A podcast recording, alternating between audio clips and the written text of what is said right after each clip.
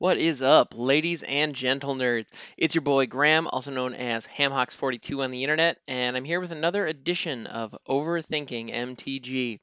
So uh, let's go to the Gatherer. Let's go ahead and scroll on down to the random card button, everybody's favorite button.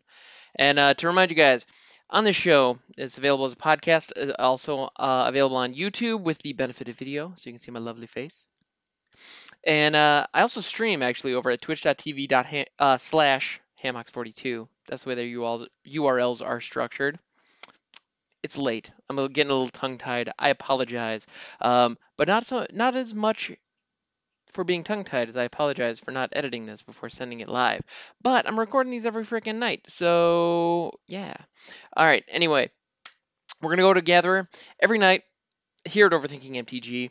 I hop out on Gatherer, click on a random card, and I promise that I'm going to talk about that card and anything that comes to mind for 10 minutes. Now, that can be related to the artwork, it can be related to the flavor text, it could be related to playability, could be some humorous anecdote. The monster on the picture could remind me of a guy I went to elementary school with. I don't know. I'm just, whatever comes to mind. I'm going to talk about it. So here we go. Click the random card, view card. It's loading, it's loading. Oh, oh, I'm happy. This this is a good one. All right. It's not actually a good one. This card's kind of meh, but it has some fun implications. All right, so the card that we are looking at today is Man O' War. Now, that punctuation alone, I could probably spend about two, three minutes on. Now, this is a 2 2 creature jellyfish that is two, two generic and a blue for 2 2. And then when Man O' War comes into play, oh no, okay, I'm reading it, I'm reading the text well, let me start with the Oracle text. This is the modern day text where if that dictates the rules if you wanted to play this card today. When Man O' War enters the battlefield, return target creature to its owner's hand. So just good old fashioned, you know, that, that's an effect that we see a lot in blue today. Um, but here's how it reads. Um, so the version that came up when I hit random was the original Portal and this was actually an uncommon from Portal. Which, if you don't know Portal, it was a it was an older set. If I'm not mistaken, it was it was originally designed as like a set for newer players, or at least that's what I heard once. And based on some of the things I've seen, it kind of makes sense that that was the thought. Because generally speaking, there's a lot of stuff from that set that's just a little too expensive, um, you, you know, or kind of a little awkward, or very um, just straight over the middle, like examples of how a card should work. Anyway, but this particular one has an interesting, you know, ETB trigger as we know them today. So on the original text from Portal, which when Man O' War comes into play from your hand, return any one creature to its owner's hand. So actually, as far as older text goes, that's not too bad. But there, there's actually reminder text on here as well. If you're the only one with creatures, return one of them to your hand. And so they felt the need to point out this isn't a May. You have to do this. So that's kind of cool. So if Man O' War is the only creature on the field, you have to bounce it back up to your hand and that's just whenever it comes into play. So I, I know that this is the kind of effect that you can enable some combos around. I've seen some you know some stuff out there with um, enter the battlefield triggers and being able to loop them continuously if you have a lot of mana available. So Man O' War is one of those where it's actually pretty decent. And the other thing that I love about it, or at least as far as the standards of this show go, um, you know when you're clicking random card on gatherer. You never know what you're going to get.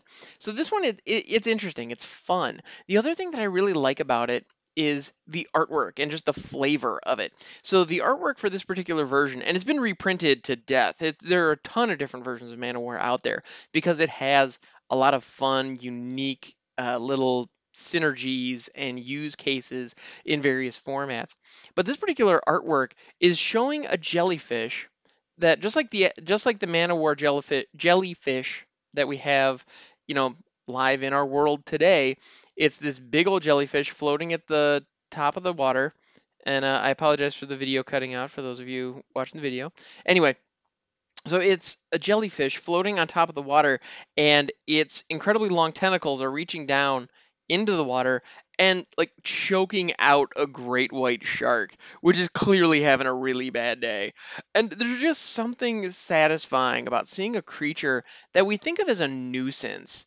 You know, being jellyfishes, they sting, they're kind of scary, but they're not they they're not going to hurt you, generally speaking.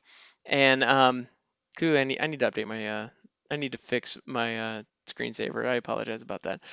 So anyway, um, it's just this incredibly vicious image and it almost looks like the shark is screaming. Its mouth is wide open in a what looks like a very human kind of grimace almost. It's kind of yeah, it's kind of scary. But anyway, so we think of jellyfish as being this like kind of scary nuisance. And I understand in large numbers they can do a lot of damage and they can be fatal in like the in you know fringe instances.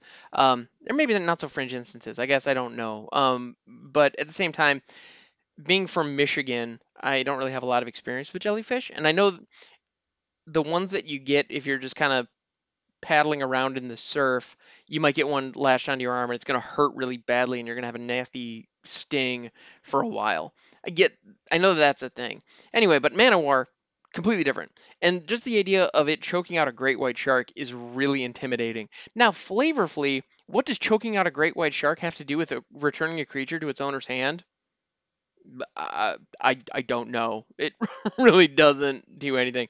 That said, there was a card called Giant Shark, which was around the same time as Portal. I don't know if it was in Portal or if it was in. I think it was printed in Fallen Empires. Anyway, it's just called Giant Shark. You can look it up, and it's just a shark. Like it's just a shark ass shark. It's like a five five for six with, you know, uh, I think I don't remember if it has Island Walk or what. It's just it's just a shark.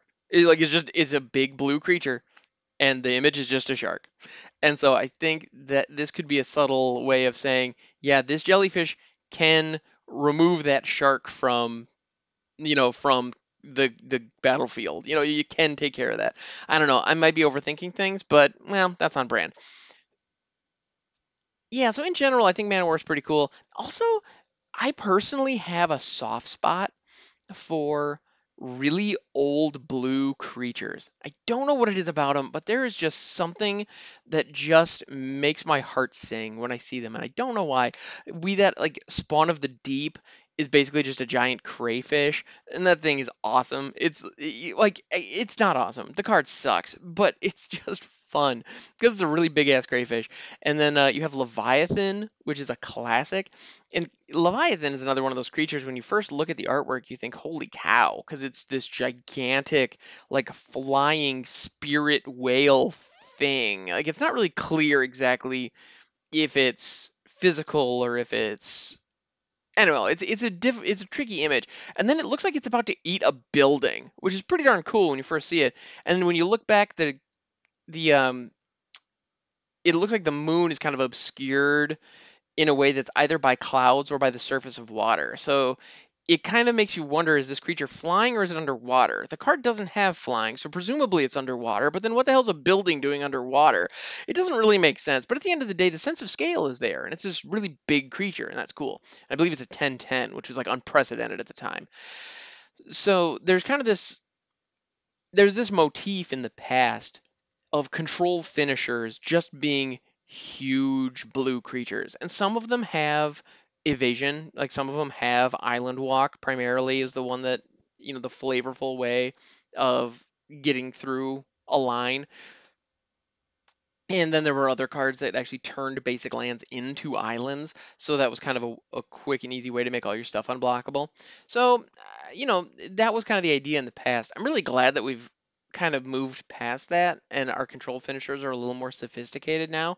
Um, that said, as I'm recording this, Dream Trawler is going crazy in standard and I don't love it, but at the same time, it's better than just a giant crayfish or giant whale.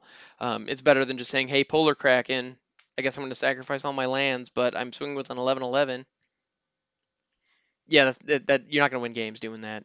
Um, yeah, now now or actually even back then, like I understand they, it was very powerful for the time just because of sheer size, but I don't know, man. It's when something like terror can completely eliminate it from the game or dark banishing, eh, it's it. I know it's kind of a cliche meme at this point to say, ah, that card's not great. It dies to removal. Most cards die to removal. It's called removal. It removes cards. So to say that, oh, it dies to removal, therefore it's not any good, is kind of lame and super dumb. And it doesn't, It's not fair because otherwise Bogles would be the only thing anyone would play because that little bastard never dies to removal. Oh, that and Carnage Tyrant. I know there's some other ones. I'm Geist of St. Traft. I'm looking at you. You're on my hit list. You know what you did. Anyway, so, I and you know what? I'm realizing I didn't even get to the punctuation. But blue creatures from the olden days are just look like real sea creatures or like kind of traditional epic sea monsters. And there's something that I find really just heartwarming and fun about that. Now, the punctuation on this is just it, it's tasty. It's great. So, it's capital M A N hyphen or is that an N dash? I can't tell. And yes, I know the difference between N dash and M dash, um, but it seems to vary depending on which font I'm looking at, whether I'm looking at the title or whether I'm looking at the, the card name in the text box. Well, that's clearly a hyphen, so let's go hyphen. Yeah, English degrees. Kid, uh, kids at home, stay in school. this is the kind of useful stuff you can do with your English degree. Anyway, capital N-A-N, man, okay, hyphen, lowercase o, an apostrophe for some reason, then another hyphen, capital W A R. So this has me kind of kind of just scratching my head, eh, which I actually just literally did. I don't know if that came through on mic, but eh, it's happening. Well, for starters, just why is that apostrophe there? Like, I don't understand. That may be there may be a very legitimate reason for it. I wouldn't be surprised if somebody in Wizards R&D from this time period like fought to keep that apostrophe there because it's true to the old English. Um, you know, that was the etymology for the expression man o' war that we use today. I don't know, but you know, or maybe there's a botanist who would scream about how that's a relevant portion of the name as because it's abbreviated from some word that begins with O. I don't know, but right now, right here, looking at it, that looks super awkward. and I just, it seems, it just seems clunky. You know, I don't know why it's not just hyphen O hyphen war. Um, I don't know. And now I'm, I'm going to have to Google jellyfish after this to see. Also, interestingly enough, the jellyfish subtype was actually added later.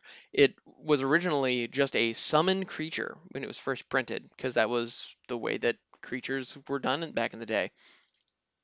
Um, the other thing that I, I want to do, just I always want to scroll down and look at the rulings because you can see some really interesting insight into how the cards been used in the past. And I haven't even I haven't read the ruling yet, but I'm just looking at it. There is a ruling on here from June 14th, 2019. As of this recording, that is less than one year ago. Somebody was playing Man O' War less than a year ago. Okay, it was a common that was reprinted in Modern Horizons. Okay, so I guess that kind of makes sense. But at the same time, what? Anyway, if there are no other creatures on the battlefield when Man O' War enters the battlefield, its ability must target itself. No way. All right, whatever judge put that on there, like we're on the same page, buddy. I, I love that there's an official ruling on that. Just I didn't expect it. And just seeing a card from Portal have a ruling from 2019 is just fascinating. And that also seems fairly obvious because the card doesn't say other creature. But I don't know if they were playing an older printing, the the text may may have been in question. I don't know. Because that's one of the fun things when you're going into a tournament, if you have an older version of a card that has been reprinted and is legal, you can play the older version, which is why super old versions of Lightning Bolts, uh, Birds of Paradise, Sol Ring, holy crap. If you have an Alpha Sol Ring, just mm, cash that sucker out. Because yeah, it's it's gravy, dude. That thing is uh that thing is Apple stock in the early 2000s. Anyway, so Man of War. It's interesting. It's not bad. It's actually a playable card. It is a playable common that had originally been printed at uncommon back in Portal. Actually, looks like it was originally printed in Visions as a common. That's interesting. Anyway, so it's a card from the 90s, and it's still playable today. It's not great it's a common, but man, in draft, that's a hell of a swing. You know, if your opponent drops something on turn three, I can remove your threat from the board, and I have a 2 2. That ain't bad. It's a 2 2 for 2 and an unsummon all on one card. That's lovely. Not to mention the synergies and the combo potential that you have with being able to hit itself or hit other creatures on your board. I gotta say, all in all, top to bottom, this thing doesn't suck. All right. Well, guys, thanks so much. It has been actually, you know what? I put in a little bit of overtime on this one. I'm feeling good about myself. So, thanks so much for hanging out. It has been a load of fun. I am Graham, also known as HamHocks42. Uh, check out my Twitch stream, twitch.tv slash HamHocks42, where I actually um, I actually stream my morning workouts from 5:30 to 6:30. So if you want to watch me struggle in arena ranked trying to play Gumpy Rogue decks and then do push-ups for everyone I lose, well, that's what we're doing. 5:30 to 6:30 a.m. Eastern Standard Time if you are in the United States like myself. Uh, and if you are not in the United States and that is not an ungodly hour in the morning, uh, then please come on in and hang out. We have a lot of folks from all over and we have a great time on that channel. Just hanging out and having fun. And then watching a fat guy just kind of wheeze as he does squats and push ups. Anyway, thanks so much, everybody. You're a blast. I love you. Have a good one. And I'll catch you next time. I'll be back here tomorrow.